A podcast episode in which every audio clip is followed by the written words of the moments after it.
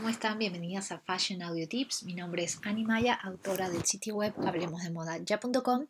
y en este espacio me encanta hablar sobre temas relacionados a asesoramiento de imagen, compras, colorimetría y estilo personal.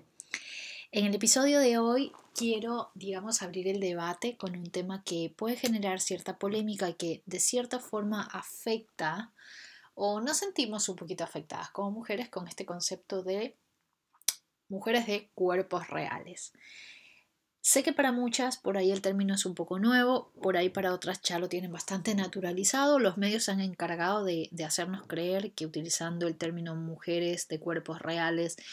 eh, la moda va a sonar un poco más inclusiva pero tengo mis detractores. De hecho, tengo muchas clientas con las cuales no se sienten muy satisfechas cuando se habla de, bueno, esta marca está pensada para cuerpos reales. Esta marca de belleza también está pensada para mujeres de cuerpos reales. Es como si de alguna forma las marcas en lugar de generar esta inclusión o de tratar darnos a entender de que están pensando en absolutamente todos los moldes de cuerpo, todos los tipos de etnias, eh, todos los tipos de gustos y estilos, lo único que están haciendo es crear cierta separación entre el consumo de la moda y lo que uno, digamos, cómo se siente con su cuerpo. Entonces, eh, en este audio a mí lo que me gustaría es primero dar a entender un poco más para la que está por primera vez acá, dar a conocer un poco más acerca de qué consiste el término de cuerpos reales. Por otro lado, también quiero, digamos, hacer un llamado, un llamado no de atención, pero hacer como un llamado de conciencia en donde digamos por qué nos podemos sentir afectados por este término y por último, por supuesto, también hacer un pequeño análisis o una pequeña reflexión acerca de por qué sí tenemos que sentirnos orgullosas y contentas del cuerpo real que tenemos, sin, sin tomar en cuenta realmente esta etiqueta que los medios la están utilizando, obviamente para vender más ejemplares de revistas. Y ojo, que soy periodista, he trabajado y sigo trabajando para revistas pero entiendo que hay algunas cosas que son utilizadas también para generar un poquito de polémica y por ende atraer más lectoras. Entonces, primero, ¿a qué nos referimos con el término de cuerpos reales? Dícese de cualquier molde que salga de los 90, 60, 90, que en algún momento estuvo muy de moda, ¿verdad? O también de cuerpos de modelos que por supuesto es difícil de alcanzar, o sea, que son difíciles de, de imitar o que Obviamente la mayoría de las mujeres, el promedio de las mujeres, no tenemos esas medidas, ni esa altura, ni nada de esto, pero que de alguna forma sentimos de que estamos en la obligación de encajar. Aún así, las marcas lo que han hecho, las marcas, las campañas publicitarias y algunos medios, por supuesto, han tratado de crear sus líneas de ropa, de productos em, y campañas publicitarias también en donde tratan de transmitir esta idea de que sí es posible vestirte sin importar las medidas que tengas, la altura que tengas, sí es posible encontrar buenas opciones en cuestión de tendencias, colores, sin importar tus medidas. Y por supuesto también hacernos partícipes de el mensaje en medios, porque generalmente puede ser que nosotros veníamos consumiendo alguna marca puntual en donde sabíamos que había una sección petit, una sección plus, em, una sección maternity, pero no significara que cuando viéramos la campaña publicitaria o la portada de una revista viéramos a estas mujeres, digamos, representando la marca. Entonces, lo que se ha tratado un poco es como mostrarlo ya también de una forma un poquito más masiva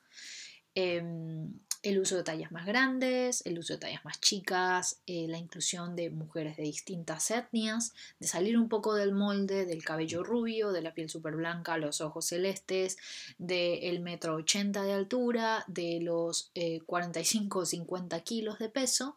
y mostrar más alternativas. ¿Por qué nos puede llegar a molestar o por qué hay muchas mujeres que se quejan del término cuerpos reales? ¿Qué significa? Que las otras mujeres que han venido representando las marcas, la moda en sí, no son reales, son ficticias, eh, son artificiales, o lo único que se está haciendo es poner aún más, más etiquetas sobre el cuerpo de la mujer sin tener en cuenta que todas somos un mundo aparte y por ende todas pertenecemos al mismo conjunto al mismo tiempo. Entonces, Muchas clientas o lectoras vengo acompañándolas hace seis años, desde que trabajo en Hablemos de Moda Ya. Em, se enojan cuando, cuando se comenta este término de, los cuerpos reales y realmente lo que yo les trato de explicar, les hago, les, les transmito, porque también he escrito notas acerca de esto, es que lo que se trata es de democratizar la moda, ¿no? Salir un poco de esto de que sí o sí tienes que tener determinadas características o este estereotipo físico para poder encajar con las tendencias o con lo que dicta la moda y que definitivamente estamos en un tiempo en donde tenemos todo el derecho y donde está la opción de sentirse contenta con quien uno es. Si nosotros nos remontamos a anteriores décadas, digamos al siglo anterior incluso, vamos a poder ver que toda la vida la moda de alguna forma se metió en nuestra cabeza y mandó por supuesto muchísimos mensajes subliminales en donde nos hacía sentir que no éramos suficientemente bellas o que no estábamos encajando en el prototipo para ser bellas pero ahora desde venimos más o menos en una lucha desde el año 2000, digamos, en donde todo el sistema se ha transformado y se ha hecho un poco más democrático. Obviamente esto lo voy a decir un poco entre comillas, ¿no? Un poco más democrático, donde sí hay más voces, donde sí hay más eh, modelos, donde sí hay alternativas para vestir, pero obviamente lo que sigue vendiendo es la tapa de la revista con la modelo rubia, sigue vendiendo determinado molde de cuerpo, sigue vendiendo determinado estereotipo físico. No significa que esto vaya a cambiar de la noche a la mañana por el simple hecho de utilizar el término cuerpos reales, pero de alguna forma algunas marcas están siendo más conscientes y otros medios también lo tratan de hacer un poquito más eh, evidente esta preocupación de tratar de que las mujeres se sientan más incluidas en el sistema de la moda, por más de que haya mil alternativas para comprar. Ahora, no en todos los países es de la misma forma. De hecho, por ejemplo, en Argentina todavía existe un problema con el tema de ley detalles, en donde vas a una tienda y tú crees que vas a encontrar un large y realmente si tú comparas una prenda large de Argentina con una large de otro país, por ejemplo Estados Unidos o acá en Europa, te vas a dar cuenta que definitivamente no es una talla large y que eso obviamente afecta la compra, afecta la mente de la consumidora y afecta la autoestima de una mujer. Entonces, no enojarnos por el término de mujeres reales, sino por la forma en que es utilizado, primero. Segundo, entender de que no tiene que ver con una separación entre que unas mujeres son artificiales y las otras son reales porque no están en 90, 60, 90 ni miden un 80 y tratar de entenderlo también como una estrategia de medios. Eso es, digamos, el mensaje que les puedo dar desde acá del lado de la comunicación. Pero por otra parte, también entender de que esto también va a ir evolucionando y va a ir mejorando en términos de que vamos a poder encontrar más alternativas dentro de una marca. La moda de alguna forma está tratando de esparcir su mensaje de inclusión en todo aspecto a través de todo tipo de cosas, de campañas, de productos, de líneas de ropa, de colores, de todo, de todo.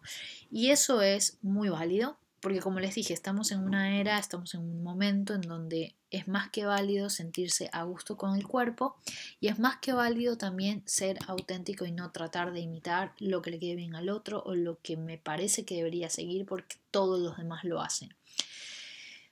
Obviamente en este espacio no siempre van a encontrar consejos para vestir o no vamos a hablar también de la última tendencia, me gusta utilizar Fashion Audio Tips para hablar de este tipo de cosas porque de alguna forma es mi tarea y por el tipo de trabajo que tengo junto a otras mujeres que están todo el tiempo buscando respuestas cuando se miran al espejo o cuando quieren ir a comprar algo o cuando abren su armario, las escucho, las escucho y, y siento y noto que hay todavía muchas inquietudes respecto a qué es lo que veo de mí, sobre todo en términos de imagen qué es lo que estoy comunicando y al mismo tiempo cómo me siento con ello. De verdad, espero que el término mujeres de cuerpos reales se vuelva una situación cotidiana y no simplemente una etiqueta para vender una revista más. De verdad espero de que eso también impulse a muchas otras mujeres a preocuparse por estar conscientes de quiénes son antes de cómo se ven y por último, también creo que es un llamado de atención para no meternos en esa durísima tarea de la comparación constante con otras mujeres, porque al final no tenemos que competir, solo tenemos que ser nosotras mismas. Las espero en un próximo Fashion Audio Tips. Recuerden que pueden encontrar muchos consejos, artículos, videos en el canal de YouTube en Hablemos de Moda Ya. Y también las invito a dejar sugerencias, ideas, comentarios a través de info Que estén muy bien. Chao, chao.